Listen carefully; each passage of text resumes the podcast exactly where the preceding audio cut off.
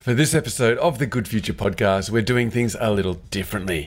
I'm sharing a conversation I had with a fellow sustainability specialist, Corey Ames. Corey hails from San Antonio in Texas. He hosts the Social Entrepreneurship and Innovation podcast.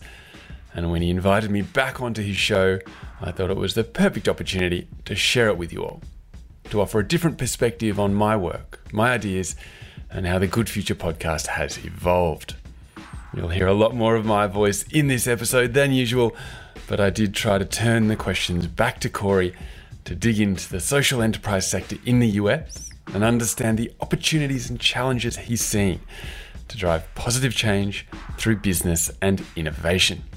To complement his podcast, Corey has also built the Grow Ensemble website, which is a hub for purpose led businesses and a valuable resource for consumers wanting to find companies that balance people, planet, and profit. Now, this is a different format for me, so please do let me know what you think. I'm always open to feedback, so feel free to send me an email. All the details are on my website at johntredgold.com. I'm really eager to hear from you all, so you can also reach out to me on my personal LinkedIn page as well as the Good Future Instagram account. All right, nothing left to do but dive in to my conversation with Corey Ames. Here we go.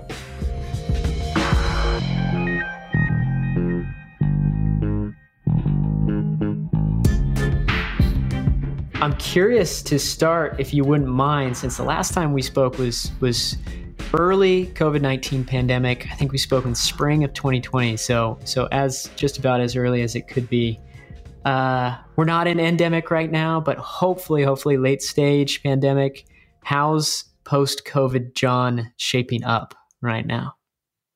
Post COVID, it's a funny one, isn't it? Um, I'm here in Australia, and while we have relaxed a lot of the restrictions, uh, there's probably more COVID around than ever.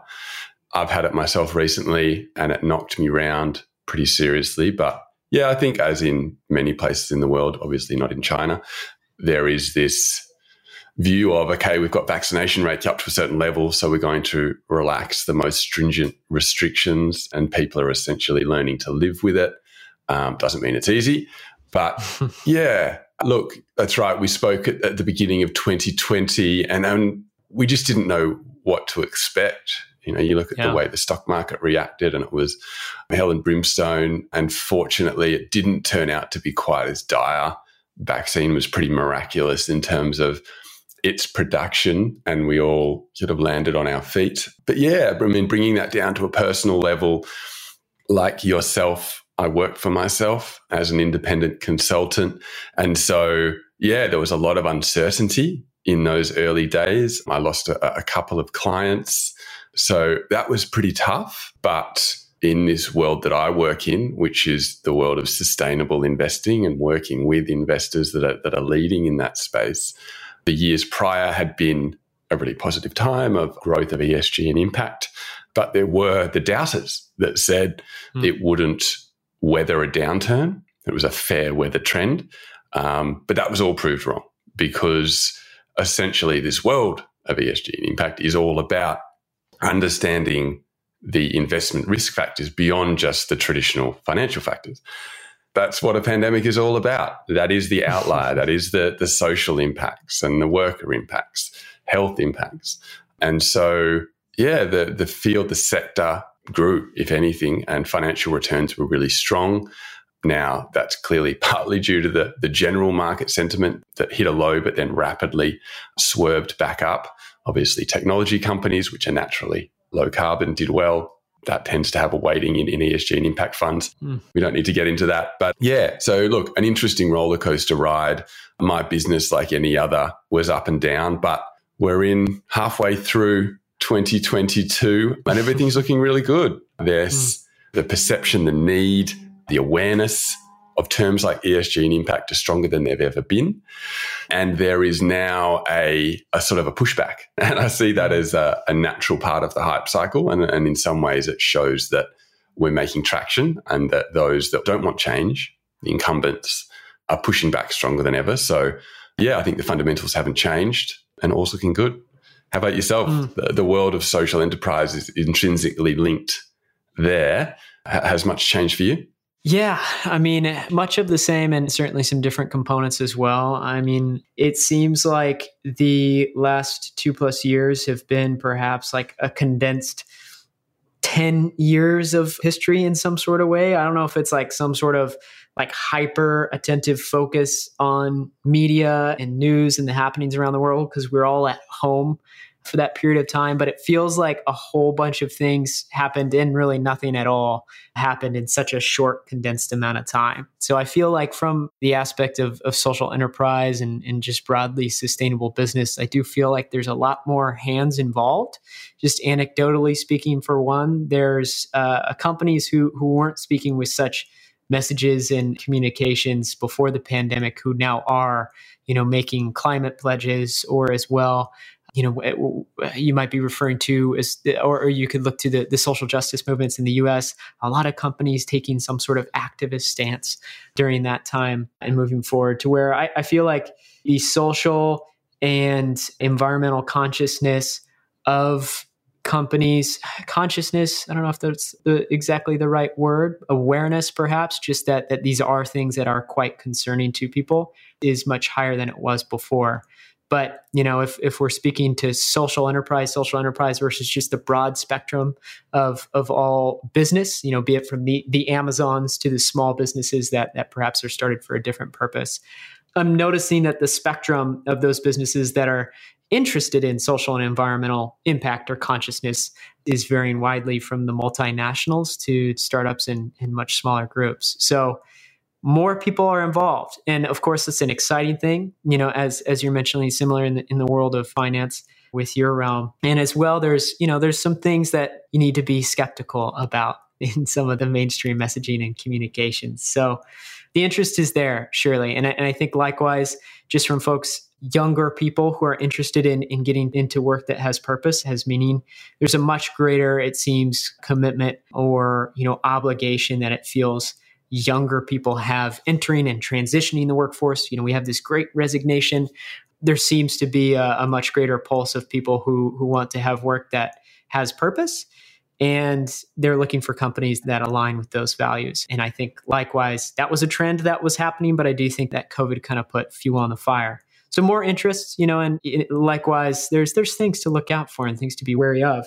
But personally, you know, myself, I, I feel like it was maybe two of the hardest years I think I've I've ever had in, in working for myself. I think the the level of focus and discipline you needed to have to continue to kind of like make progress and building this thing you know you conceive of of your business and was very challenging in a space where you're you're in a kind of groundhog day uh, routine. Like I benefit a lot from novelty, as I know other people do, just from you know seeing different places and different people. And sometimes it felt like you know my brain was just kind of complete mush and and numb to where it was is very hard to to have the fuel, the inspiration the next day to kind of do what felt like the same thing I did yesterday, the day before, and, and weeks before that. So I think about work a little bit differently now. I, I don't know if you do. Has has that changed at all for you? And I know working independently, you know, there's a lot of flexibility that that is inherent and implicit in it.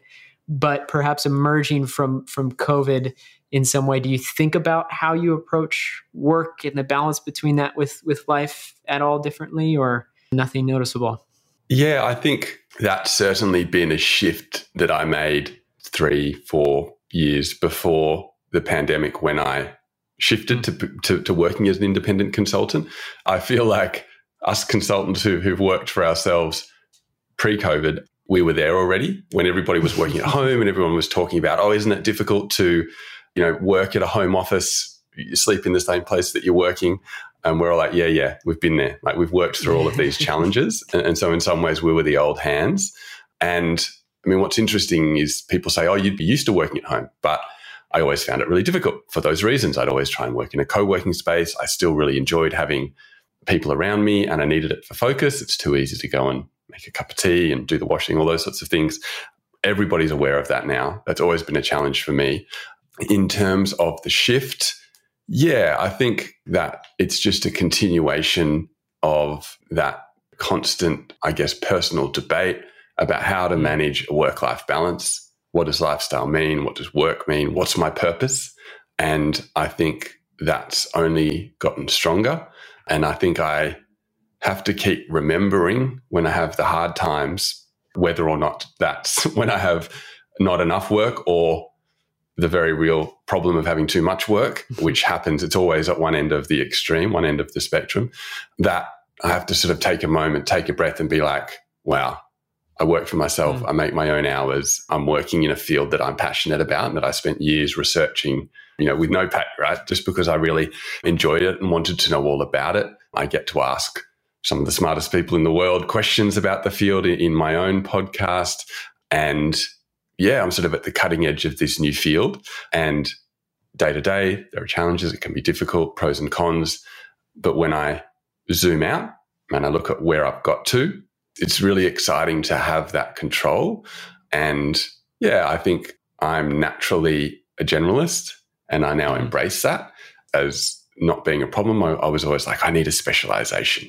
but now I've sort of embraced being a generalist as, as a bit of a superpower in terms of being able to look at so many different areas of the world, take the macro view and the micro view, and be able to process all of that and, and return it. And I think that's a value to my clients rather than being a sort of a, a drawback. Big organizations, investment firms, they've got lots of specialists, right? And they're all in their, their section, they've got their desk, they've got their role when they do it.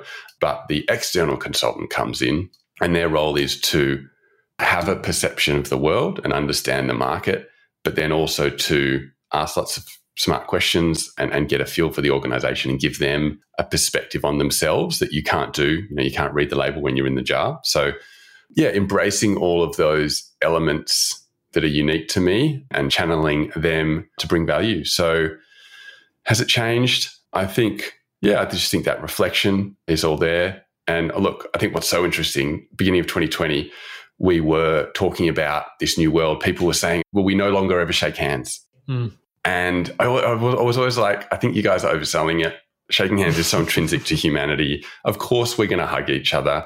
You know, the basics of human connection are not going to be blown up with an infection, a virus. So, yeah, and, and here we are. Life's pretty much back to normal. People are wearing masks, people are shaking hands. I think it's great that we're we're more aware of hygiene. People aren't going to work when they're sick. I think that's a really great outcome. Mm. That you know, if you've got a cold, you stay home or you wear a mask, and people are really aware of that. So that's great. Washing hands. Yeah, it's an interesting place.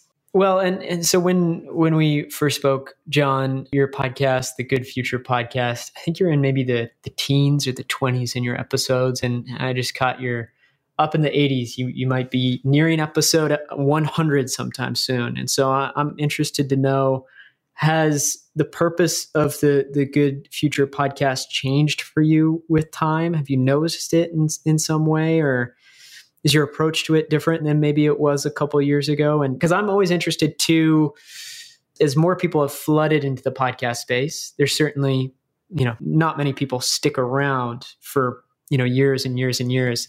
So i'm really i'm really curious to you as to how have you felt about sustaining you know has your energy level with it varied? Like where are you at with the good future podcast and how has that changed? Yeah oh look that's another great topic to reflect on. And i've got more energy than ever. I fell into the podcast world with very little expectations. I knew that the topics I wanted to talk about weren't being talked about. There was a gap there. And I felt that I could ask questions, but I, I, didn't really know what I would get out of it or where it would lead.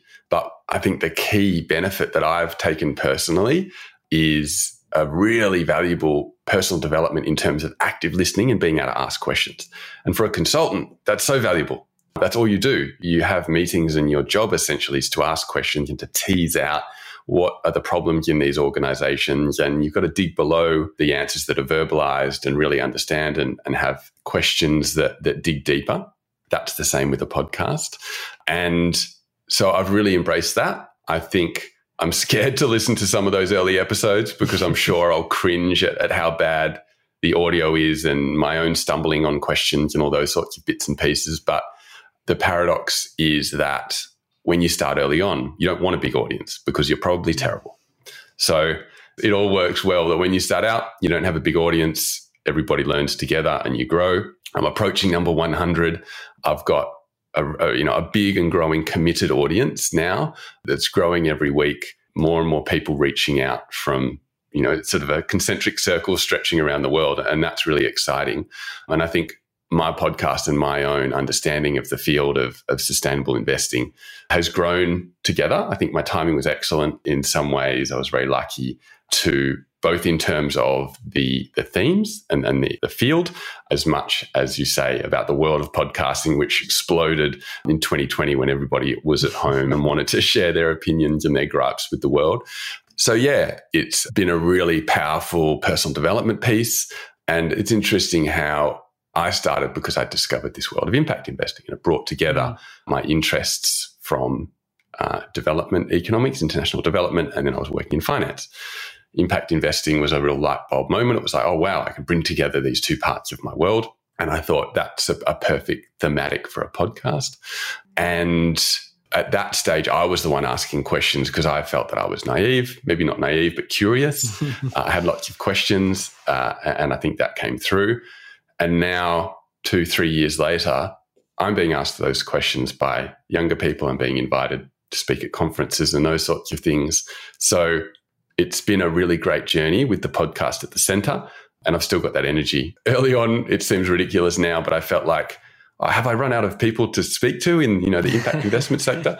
And you sort of stutter for a moment, but then that's just wearing your own blinkers. And as soon as you stretch it and you become more ingrained in the industry, you realize how broad it is mm. and the many different voices. People like yourself, who I wouldn't have discovered otherwise, having these great, sort of broader, more philosophical discussions about this field. You know, what a great opportunity. So, yeah, onward. You're, uh, I think you have a higher output than me. You've got great systems to get it done, but but has it changed from the, I guess, always inevitable naivety at the start to um, having a great track record. Yeah, I share a similar sentiment. I mean, it, it started with an interest in a particular field and thought, you know, that, that podcasting would be a really good mechanism to, to gain some familiarity with it, both with the people and the subject matter, you know, just start to understand what conversations are actually important and worth having in the context of sustainable business and, and social enterprise. And so, yeah, that, that was uh, mainly the object from the very beginning, but it has shifted I feel like multiple times now. I think we're publishing episode 225 or something this week, at least at while we're recording here. Uh, you know, I, I've thought about where the podcast kind of fits in. Like, I need to mentally place it somewhere. It feels like I have that kind of obsession of like, how does it fit in the concept of what you know my business is me as you know a, an entrepreneur where does the podcast fit for me and ultimately where it's devolved like i've thought about it as to some business development engine or whatever you know especially in the context of consulting i'm doing less consulting now than i was. And what what has kind of felt to make the most sense for me ultimately is that the podcast is really a research mechanism for everything else for me. So I feel like the podcast, the conversations that I have on it, the people I connect with are now ultimately f- fueling the writing that I do on on the backside of it, you know, and, and what sort of fodder and things that I, I sit with for for articles, ideas, and otherwise. And so it's i'm writing right now an update for our newsletter better world weekly newsletter in the shift in this kind of actually being something of an announcement a new project what we're calling the learn ensemble project but really, this is to put together a resource library for the who, what, why, where, and how of building a better world. And so I see these different conversations with folks like yourself who have the variable expertise from the world of impact investing to conversations I had last week in regenerative agriculture. You know, I'm trying to get all these little subsets of questions answered now at this point and kind of like start to piece those together. And what I imagine is some kind of conceptual library. It's shaped so much for for me and the, the business that I have now, and as well the community that I've developed. I think maybe the very first person that I interviewed, her name is Adrienne Chandra Huff. She's from Bodhi Surf Yoga, a, a surf and yoga resort, a certified B Corporation in in Costa Rica. And her, her co-founders too. They've been some of my my best of friends ever since that point. Uh, when she was generous enough to be the first guest that I interviewed who wasn't a family member or a friend. So, you know, it, I've made some really meaningful connections from it. And, and now I'm really interested into, you know, like you, after gaining what I felt is maybe one, some confidence in the fact that I had some subject matter expertise, you know, but likewise, the subject matter expertise to really dive deep into the material and the, the substance of it and, and hopefully start to develop or reflect some new and interesting or original thoughts as as it pertains to the world of social enterprise and sustainable business. And definitely some thoughts that that won't be new and interesting. You know i'm, I'm counting on that as well in that process. But you know that's how it goes. There's some wins and there's some losses. But I, i've really enjoyed how it's shaped. It's it's been you know ebbs and flows in the energy levels i think that's also been matched with the arrival of my wife and i's first son too so that had a big you know, kind of hit in my energy level. So it's hard to tell if that was the podcast or my baby boy, but you know, what are you going to do? Yeah. Oh, look, well, congratulations. That's great to hear. Mum and Bub are healthy. Great to hear. But look, so interesting that idea of the coalescing of ideas. And people may, if someone came to this fresh, they may say, you're talking about, you know, you've got a, a surf yoga entrepreneur and then and this guy's talking about sustainable finance that these are so vastly different. What's the the linkage?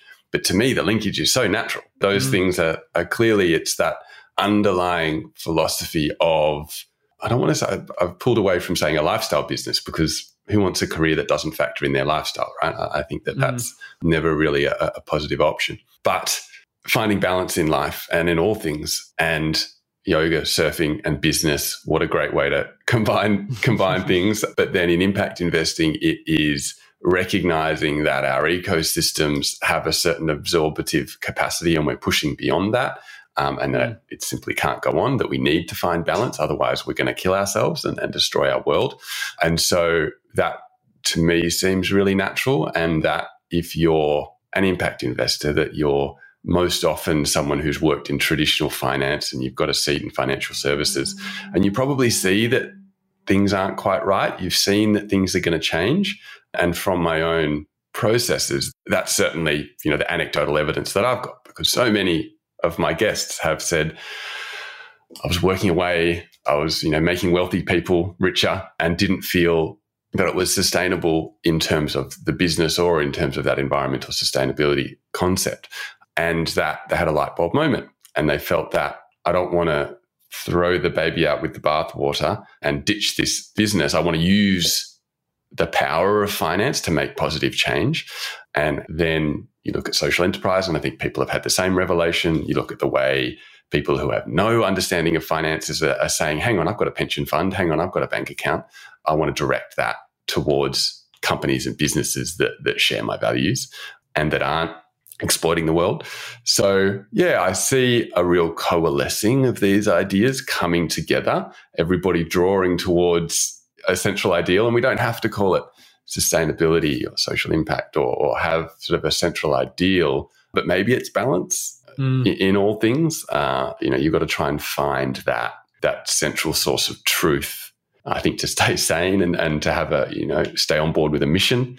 I work as much on the financial strategy is the communications and storytelling side of things for for impact investors and i think that that having a mission while it is marketing jargon and, and people can get frustrated with it i think the mission to me is a really central pivot point and it's what i always look for in an organization and there are good ones and there are bad ones but a good one isn't the tagline, isn't the marketing tagline. It's something, it's a little bit deeper underneath. And it's something that no matter how the ebbs and flows and the pivots of an organization and that the strategies change, the mission stays solid. It's that off in the distance North Star that you're driving towards, and that every morning you get up and you're like, that's why I'm doing it.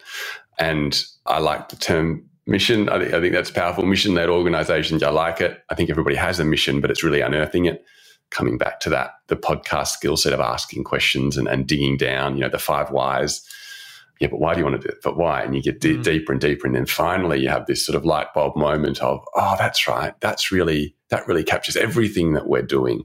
And all of those other things are just features of our product. They're not really the mission. So yeah, I think that's a powerful piece. And I also like the word coalescing. I think that that sums it up. Everybody sort of coming together with a some sort of message that we can't quite hear, but we're all drawing towards something. So yeah, I think that's powerful. Mm. Well, and I'm with you on that. I think that living sustainably, socially, and environmentally, as, as we're coming to gain a greater understanding of, of what that means specifically, I, I don't think that that can be just such a, a tactical and mechanical switch and change.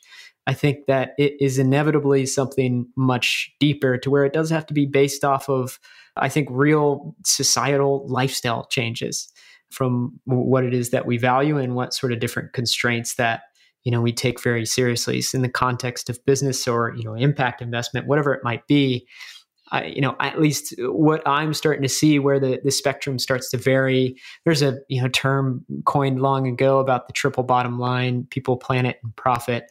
And you know I, i'm starting to feel like that that doesn't exactly go far enough. In that context for me it feels like those are still exactly on the same line people planet and profit alongside each other where I feel that it needs to go is to where people and planet are actually prioritized and put in front of profit, in that the constraints are set to be a bit different. You know, if we're evaluating our, our considerations, our mining for for the planet and the people that live on it in the same context as profit, then I, I, think that we're not exactly getting to the change to where we need to go. It's progress, undoubtedly. I, I certainly see it as progress. But I think, you know, as you mentioned, some of those folks that you host on your podcast, you know, they see using the world of finance to affect positive change. It's like the outcome is shouldn't necessarily be returns, although that is a byproduct of that system that exists. The outcome should, in fact, be positive change.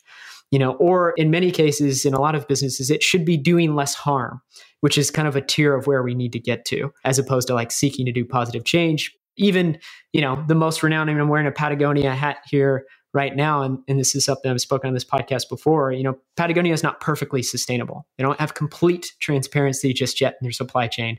A percentage of their line is fair trade certified, uh, verifiably. You know, and and so one of the you know the renowned examples of a, a, socially environmentally responsible business is still has a ways to go. I'm still a fan of Patagonia and appreciate their transparency and everything.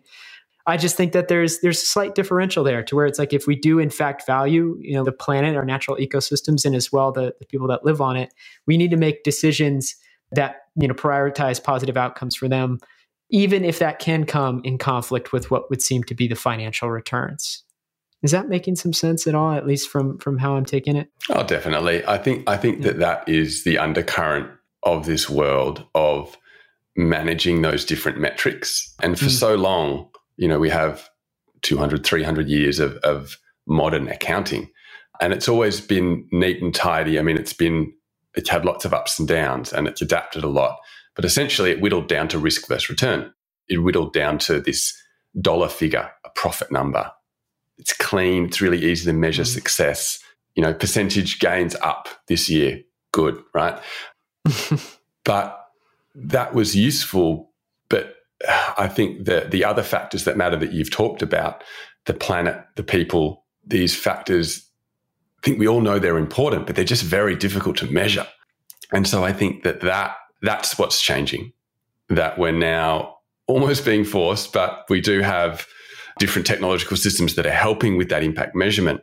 But if I'm discussing these issues with people that aren't haven't really been through that sort of philosophical discussion like what are you talking about you know, finance is finance. You want to make money. Isn't that obvious?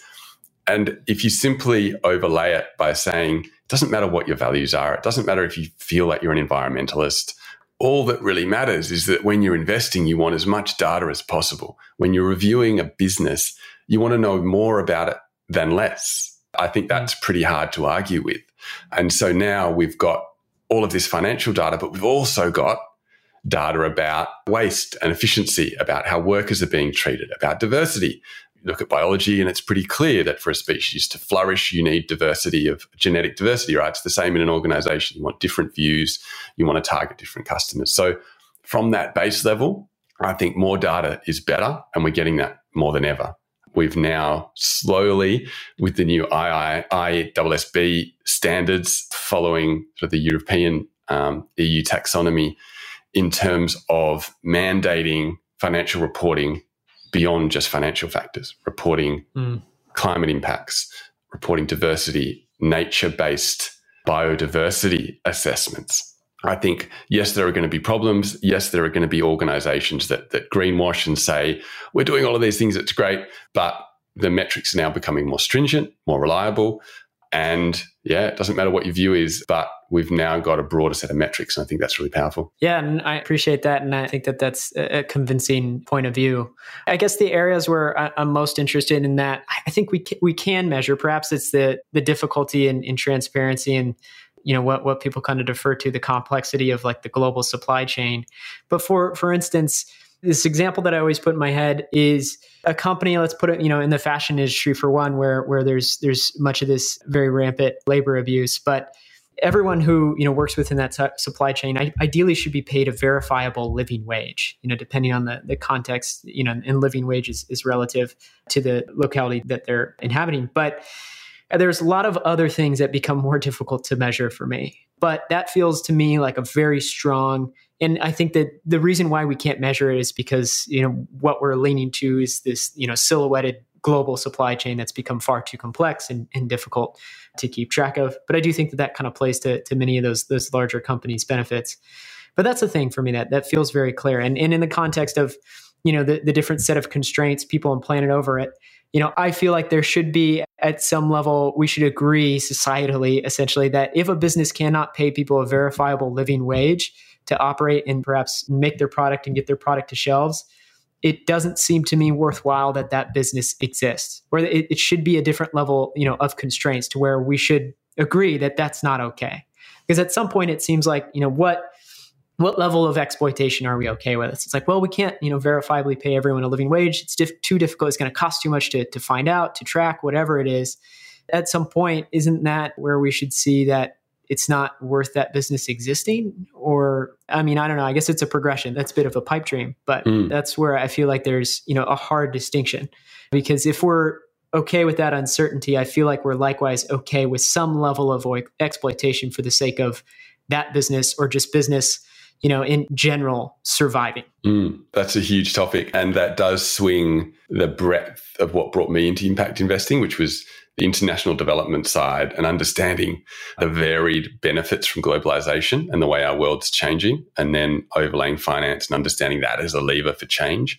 But look, you know, what is a living wage? I mean, even that is a huge question because obviously so many different economies with very different standards of life and different types of work um, different social safety net and governments having you know different levels of impact. And and then even if we look at the developed world and developing markets even the US is different because of the diverse you know it's so broad in terms of, of um, there's no real national um, minimum wage and and there's so much debate about that and lots changing. And I think that idea of, I mean, it's a, it's almost a, um, I think it's a really valuable provocation and to not make assumptions about, oh, look, there's always going to be a working class and businesses need it's positive for business to have lower wages. These oversimplifications. And if you challenge that and say on the one hand actually paying your workers more is great because the lowest paid people if they have an increase in their wage they're the ones that are going to spend that money. And where are they going to spend it? They're going to spend it locally. So that's going to be a broad macroeconomic benefit while if those dollars go into the hands of the wealthy, they tend to save it. It doesn't get cycled through the economy as much. So that's one layer. And the second layer being, and in terms of that provocation of changing the way people think, if your business model can't sustain paying your staff a living wage, perhaps your business model is the problem, not, I guess, rules about setting minimum wages and those sorts of things. But coming back to the practicalities, and you know, you and I are sitting here, but these are such massive macro issues. You know, we, we don't have much control locally, let alone offshore. We do have the power of making decisions. And I think that that's the shift we've seen where it's clearly a benefit to the product and to the story you can tell and to your reputation if you are explicit about we made the decision to pay our workers X, happy workers, better product, customers now are more aware to that. Not everybody. Some people are just like, they just look at the tag, they just want the cheap and they walk out of the shop and they don't think about it. That's changing. And I think that's, that's what is driving this change. And as I said, you know, it shouldn't be a crotch that these are big problems, we can't control it. When you make a decision to buy something, that's the power. And if everybody utilized that, if everybody did a little bit of reading, you got a supercomputer in your product, you know, do a minute's research and understand where the product comes from. If there's no information about where it comes from, then you can be pretty sure that it's not great. And the companies like Patagonia, but there's a whole range of them now nipping at Patagonia's heels. And I think that's mm. great that it's a race to the top rather than a race to the bottom. And that's right. I think that's what you're leading with and telling the stories of, which is really powerful. And then hopefully I come from the other direction in terms of the investors and the capital and how we can steer investment capital to those companies that are being more transparent and drive that change from different different directions. John, what stories are you most excited to dive into here in the, the near future with the Good Future podcast for the, the world of ESG and, and sustainable finance? What, what threads are you most interested in pulling on right now? Yeah, oh, look, great question. It's so exciting. I've got so many directions, always got a very long list, but just jumping straight to the top of that list, I'll start with the very dry and boring, and that is impact measurement, something that we always talk about. We've touched on it today, but there is, we're at a moment right now where lots of these different frameworks are all coming together and harmonizing. So that's something that is always an ongoing conversation, but we are seeing a bit of a moment here, which is quite exciting. But then to the more tangible and what I think more interesting is the recognition of the value of biodiversity mm. and nature based assessments and transparency. And so yeah, there's a real focus on trying to value biodiversity and recognizing that it's so vital to maintain. And we talk about carbon emissions and we talk about living wages, and we've got lots of these metrics and factors that are important and that we're leading towards. But I think biodiversity is one that we take for granted. And if you if you start doing the reading, it just gets so depressing of the mm. extinction rates I mean, even even the food we eat is becoming less diverse, and we're just losing these wild spaces um, where more plastic in the oceans.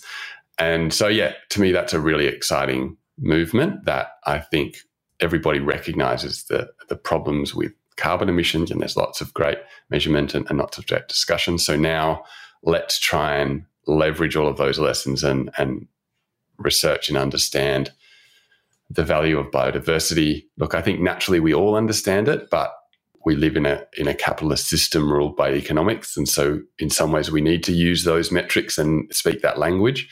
And as always, need to make sure we're not just putting a dollar value on things so they can be exploited more. We need to recognize their values so they can be conserved and saved. So that's where I'm headed. How about yourself? Exciting. Well, for us right now, there's there's really kind of three three pillars that we're honing in on.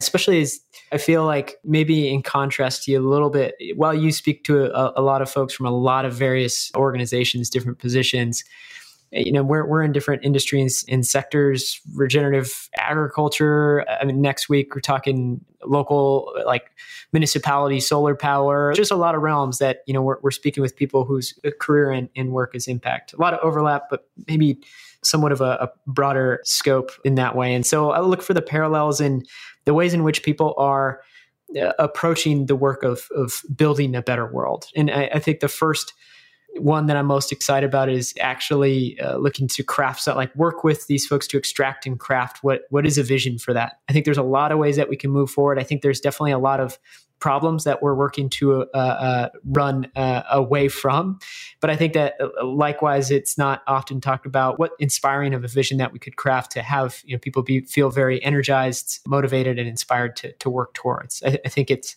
often with what happens with with the news cycle you know we can certainly uh, dwell on the negative and the cynicism as opposed to to look for you know what what's worth saving what's worth working towards. I think that's an, an important component. The second there is you know really trying to to dig deep into the ways in which you know, I, I, like to, to call it kind of creating awe or inspiring awe because I just think that there's there's so many ways in which the the planet and the people that live on it already are are just so incredible you know, I think that the, the deeper that you dive into whatever it might be, the subsections of regenerative agriculture, you know, just talking about soil health or talking about marine protected areas and looking to, to reforest and, and grow troves of, of mangroves. It's like there's just so many ways if you really hone in on these very specific things that might be climate solutions or social solutions that I'm just I, endlessly blown away. And that's something that I, I really like to dig for with our, our podcast, our, our things, you know, and the people who are working with them and within various sectors of just like, you know, I like I have this feeling of like, oh, I just got to share that with a friend. It's kind of like how I think about it. I'm like, I have to tell somebody about that. Usually it's my wife after I, you know, stop recording on the podcast, be like, you won't believe what I just heard. And I, think the last component for us is how that all connects to more meaning and, and purpose in, in life and work. You know, because like I said earlier, I feel like, you know, living more sustainably, socially, environmentally is not just, you know, about switching things very tactically and mechanically. I, I genuinely think that it's a different way of being. And I think you know, I make the case and, and, argue that it's a healthier way of being, you know, and I, am sure that that you agree with that in a lot of ways. Just, you know, the the big word that's become thrown around quite a bit is balance, you know, in the context of life and work. And I think that word can go for a while in the, the context of of sustainability, both as it relates to the social environmental element. So those are the the three threads that I, am pulling on right now and, and quite excited to to do so. Well, that's it. And to me, what comes through is how lucky we are in this modern world that we're just individuals. We don't have mainstream news organizations behind us, but yet we can reach out to people that we wouldn't otherwise know, ask them yeah. questions, have these conversations, and share the story globally. I think that's just mm. such an amazing opportunity. Gets me excited every day. I wouldn't have had contact with you without it. So that's great. And, and I can absorb all of your positive energy, which is awesome. so, yeah, hope people absorb some of that. I hope they enjoy listening to our podcasts. And um, yeah, there's no barriers; everyone can do it. But yeah, engage and and enjoy it all. I dig it, John. Well, as uh, always, it's it's a pleasure to to chat and get reconnected. Let's see one thing before we tidy up there, since I see a full bookshelf behind you. You told me it wasn't full recently, but that's changed. But hit me with a, a book recommendation, maybe something you've been reading recently that's impacted you. Yeah. Well, look, it was. I'll only say it was empty because uh, because I'd moved house, so it was all in boxes. I'm always surrounded by lots of books. Let me have a look. I ask my own guests that question, and and here I am struggling. But all right, I'll recommend as I do with my guests often stumble and they want some profound new book about you know, the, the cutting edge world of ESG or something. But no, what's on my bedside table is a book about Bob Hawke, who's a well known ex prime minister of Australia through the 80s. And in massively stark contrast to the, the painful uh, polarization of politics at the moment, he was in power for, I think, two, maybe three terms. Uh, he was so popular and it was because of personality in, in a really positive way. He was he sort of embodied a, a sort of traditional Aussie values of mateship. He wasn't polished, right? He was he was really um, you know understood the working class. I mean, he was a union guy from the start. But anyway, this book was really powerful. Bob Hawke is now, I think, in his 80s. He's getting old, but he, he's still definitely with it. And the author was originally a surf journalist. So I think that's how hmm. the two things came together. Um, and he got this amazing access to still probably Australia's most popular politician. And he, look, he led, I think that the policy changes that he drove are still what is making Australia successful and vibrant to even today mm. in terms of opening up to Asian markets, to a lot of deregulation. And yeah, I think a lot of it more on that social democracy side, more left leaning, but at the same time, very pragmatic about the importance of trade um, and opening up and modernizing the economy. Anyway, I won't go on. A US audience probably won't be, be as interested as a past Australian Prime Minister, but certainly if there is interest, look up Bob Hawke because, yeah, he's just such a character, a real larrikin, and yeah, quite staggering that, that, that, that he did so well. But yeah, great guy, good book. Good recommendation. I dig it. Awesome. Well, John, we'll sign off here. I'd love to know what, what are the best links for folks to, to keep up with you in good future, where you want listeners of the Social Entrepreneurship and Innovation podcast to head. For sure. Well, look, jump onto my website, johntreadgold.com, uh, and you'll find all the podcast episodes there with, with descriptions and links that's the best place to go. And there's lots of bits and pieces there. You can you can cruise around some articles and my my thinking. And we're also on Instagram, Good Future Podcast. And I think in terms of that broader financial approach of ESG and impact, I'm, I'm most active on LinkedIn. So always happy to follow people there and yeah, come along and have a chat, ask me any questions. How about yourself? Sounds good. Like my audience is, is uh, always interested in, in a broader perspective on social enterprise. Where can they find you? Sure. So, uh, our full archive of episodes for the Social Entrepreneurship and Innovation podcast are at socialentrepreneurship.fm. And then uh, all things Grow Ensemble, everything else we're working on are at growensemble.com. Probably Better World Weekly newsletter that I write and publish myself, send out every single Monday. Best place to, to keep up with my musings on all things building a better world. That's at growensemble.com backslash newsletter. And like you, I think I'm most active on LinkedIn and maybe Twitter as well. So we'll have all those things for both sides linked up in our, our show post to, to check out. Thanks again, John. Perfect.